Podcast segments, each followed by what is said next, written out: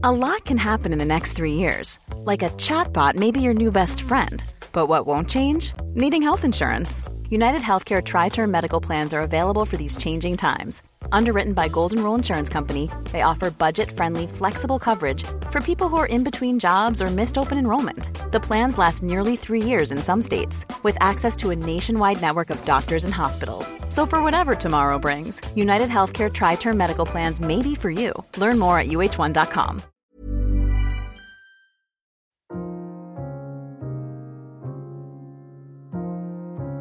Hello and welcome to Brexit Unspun, the Financial Times podcast where we debunk the political spin around Brexit. I'm Siona Jenkins.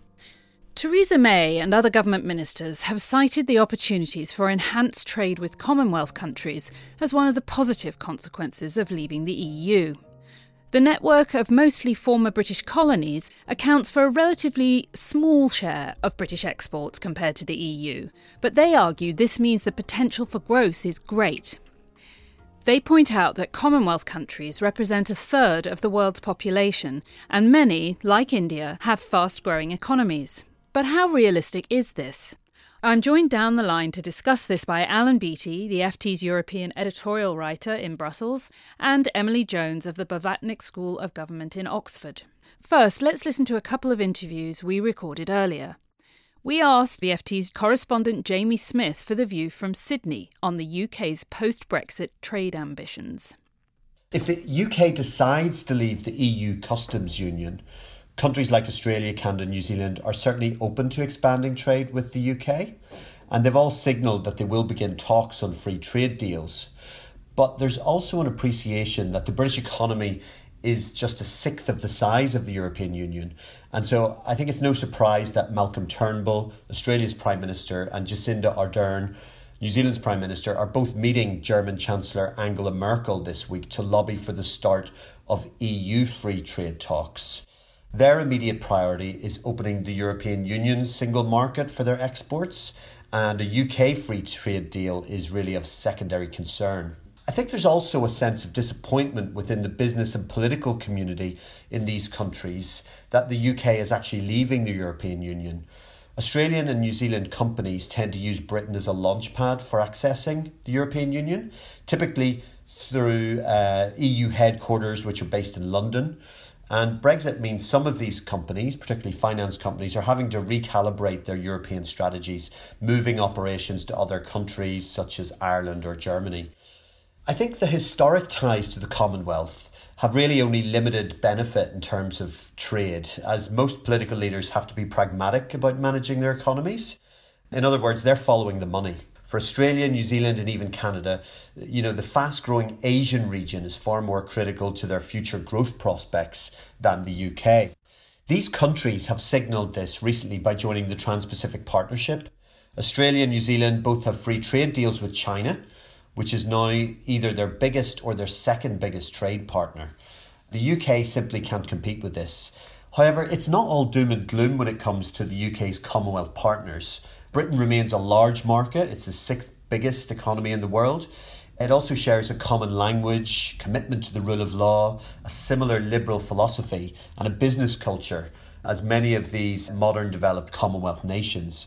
So this makes it easier to do business and makes the UK attractive as a destination for investment from these countries. But trade deals are really two-way agreements offering benefits to both parties. And to win freer access to Commonwealth countries' markets, the UK will have to make concessions itself. Post-Brexit, Australia and New Zealand will want to sell more agricultural products in the UK. So they will attempt to force London to cut the tariff barriers and the subsidies which have protected British farmers over the last 40 to 50 years under the EU's Common Agricultural Policy. And this is going to make life difficult for smaller UK farmers who will find it tricky to compete with the really huge farms that you tend to get in Australia and even in New Zealand. Another potential sticking point in future free trade deals is immigration. Many Commonwealth countries want better access to business visas. They want to get more access to the UK market for professionals such as engineers, doctors, IT professionals, finance professionals. India has already stated this openly, that it really wants the UK to relax its migration rules as part of any future trade agreement that it does. But this is really politically difficult for London because it's placed controlling immigration at the forefront of its post-Brexit plans. In our second clip, we hear from economist Gitanjali Nataraj, who was interviewed by the FT's Jotsna Singh in Delhi, about how open India might be to improve trade with the UK. Probably we feel that the UK would have been better off being a part of the European Union. We feel it's more isolated now. Right now, India's foreign policy focuses more on look east and act east. We are trying to enhance our strategic ties with most of the ASEAN countries. That's where our focus is. We are traditionally very good partners with Japan, so we are looking at geopolitics in the region, and we would like to be close to Australia, the United States, Japan, the Quad Group, and act as a counterbalance to China. And I think our foreign relations or foreign policy is not so much focused on the European Union or the UK at this point in time. Our trade relations with UK has always been very good, though trade has declined in the last couple of years. Only good thing that has happened is that Indian investments to the UK have increased substantially. A lot of Indian businessmen are looking to the UK now with the pound depreciating. In services, we are looking for entry for Indian service professionals in the UK. And I think if UK can give that to India, I think we could negotiate a comprehensive India-UK trade partnership, which would also include investment.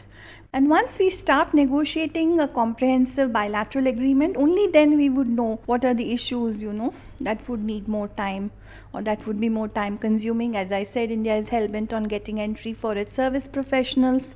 That could be an area of concern. And India is probably may not be so open to giving market access to automobiles, wines, etc. These are areas of concern. So, Alan, none of this seems particularly encouraging. Do these views coincide with your own feeling about the potential for trade with larger Commonwealth economies? Yes, I'm afraid to say they do. It's not just the arithmetic effect that even the big economies aren't that huge compared to the EU, and also the fact that they're a long way away and, distance still matters a lot in trade. It's the fact that the Commonwealth is not a single trading bloc and nowhere near a single trading bloc. Back under the British Empire, there was a sterling area. It was quite easy to trade within the empire. That's all splintered and gone, of course. And so what you have is a bunch of very disparate economies who aren't particularly linked to each other, except in one or two cases like Australia and New Zealand. Now, you contrast that with the EU, which is not just a much bigger economy and not just only 22 miles away across the English Channel, but also is a single market. Once you're in the EU, you have immediate access to the second biggest consumer market in the world, 500 million consumers, and all the supply chains that go with it. The Commonwealth just doesn't have anything like that. And I genuinely don't know a serious trade analyst or economist who thinks that the Commonwealth can replace the trade that you'd lose from leaving the EU. So is there any potential at all in the case of Canada, for instance? Well, the European Union already has a deal with Canada, which has just been ratified and recently went into force. So what the UK will be doing essentially is running to catch up and signing its own deal with Canada, but its own deal with Canada will probably look quite a lot like the EU one, possibly a bit weaker actually, because of course it has less to offer Canada in terms of market size than the EU does.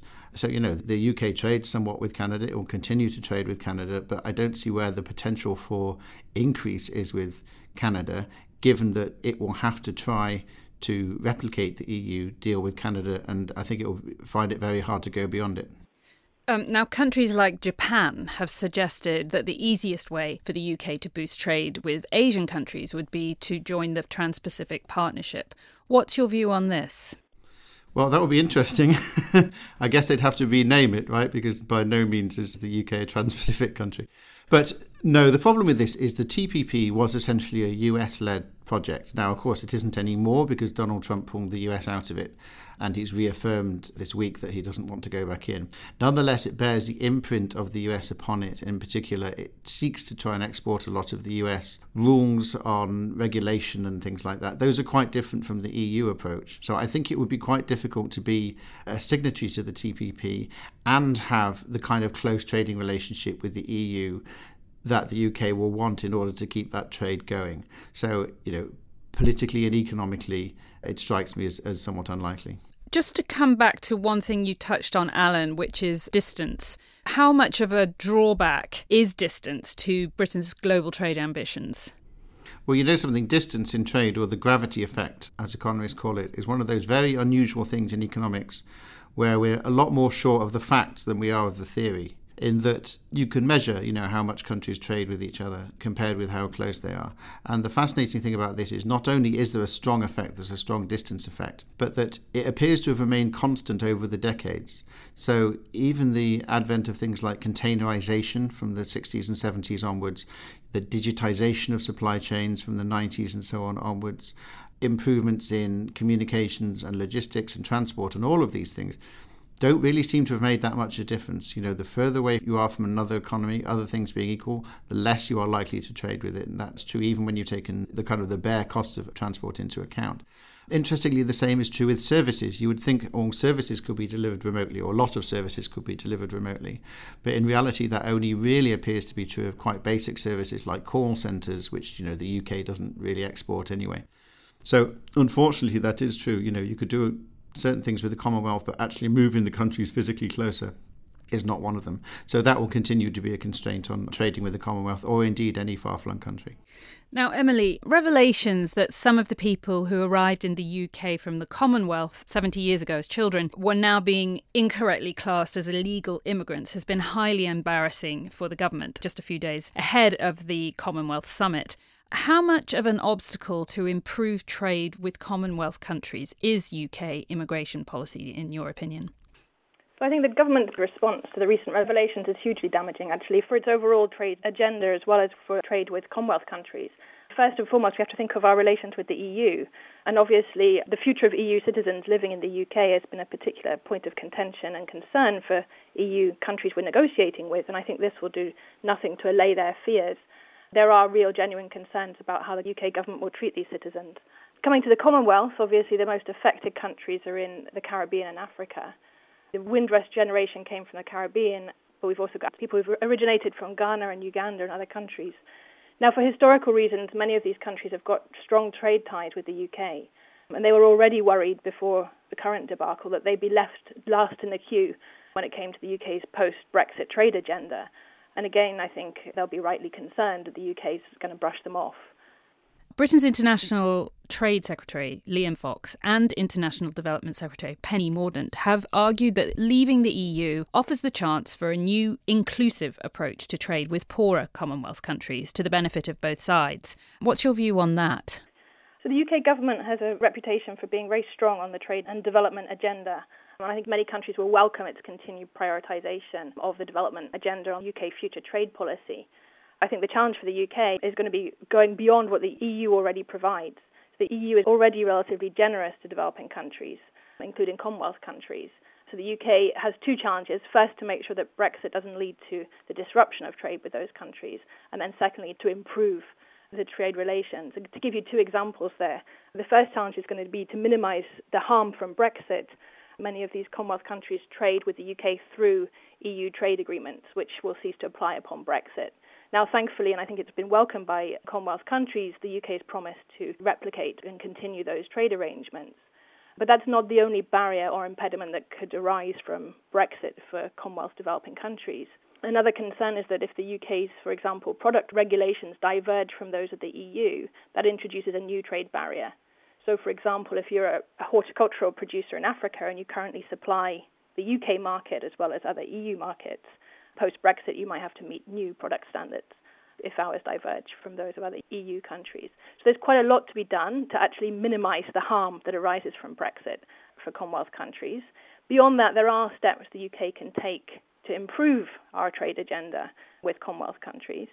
for example, in rules of origin. So some of the sort of devil in the detail of trade agreements that make trade actually in reality quite difficult for exporters from developing countries. One concern I have with the UK's sort of future agenda is that there's an emphasis on sort of trade rather than aid. And here I think that might be misplaced. So far, I think the emphasis has been on opening up further the UK's markets to exports from developing countries. And while that's all well and good, many of the factors that constrain developing countries from exporting actually require money, require aid to overcome them. So, for example, high electricity costs or poor road infrastructure is often just as much of an impediment as barriers to accessing other markets. Ministers have also argued that Britain has a new opportunity to help drive intra-regional trade in Africa after Brexit. How realistic is this in your view? So again, I think it's a goal that's to be welcomed. Intra-regional trade is important. Within Africa, intra-regional trade is low. So for development reasons, it needs to be supported to grow. I think the issue here for the UK is to really learn from the European Union on this. The EU, since the early 2000s, has tried to negotiate free trade agreements with regions within Africa with a view to strengthening their regional integration. And in many ways, this has backfired and arguably disrupted regional trade integration on the continent. So, for example, the free trade agreement between the EU and West Africa, Nigeria, the largest economy in the region, has opted out. So although the region is trying to integrate and include Nigeria in its regional integration, Nigeria is not now in the free trade agreement between that region and the EU. So I think for the UK, I think the big lesson that comes out of that experience is that regional integration is really something that needs to be built from the bottom up. It's not something that negotiating a free trade agreement with a third party necessarily reinforces. So to my mind, there again, it's some of the more modest steps, for example, supporting customs, collaboration, improving transport infrastructure. A lot of the work the UK government already does can be strengthened and built upon rather than thinking about negotiating free trade deals as being the way to achieve that regional integration. Alan, do you have anything to add to this? No, I mean, I very much agree with that. I think there's trade in general, not just with developing countries, but particularly with developing countries. There's this obsession with signing trade deals as though that's the be-all and end-all. And when the UK has made a big deal about development in the past and trade in the past, I'm thinking of Tony Blair's initiatives, for example, they did talk about the volume of aid, but they also talked an awful lot about trade and trade access. And I remember talking to an African trade minister at the time, and he just shrugged and said, you know, look, we're already pushing at an open door in the EU. We can already export to the EU. It's just that we don't have enough to sell and we don't have means of getting it to port and we don't have means of getting it to market. And that's really what needs to be sorted, rather than trade deals. And that's a really slow, painful, difficult, uncertain thing to do. And most of the onus for that is on the countries themselves, not on the end market. Well, that's all we have time for. Thanks to Emily Jones and Alan Beattie, and thank you for listening. We'll be back in a couple of weeks, and we hope you'll join us then. In the meantime, please review or subscribe to our podcast on iTunes, Stitcher, or your favourite podcast app. And if you have a question or would like to suggest a topic for future episodes, you can also email us at brexitunspun, that's all one word, at ft.com.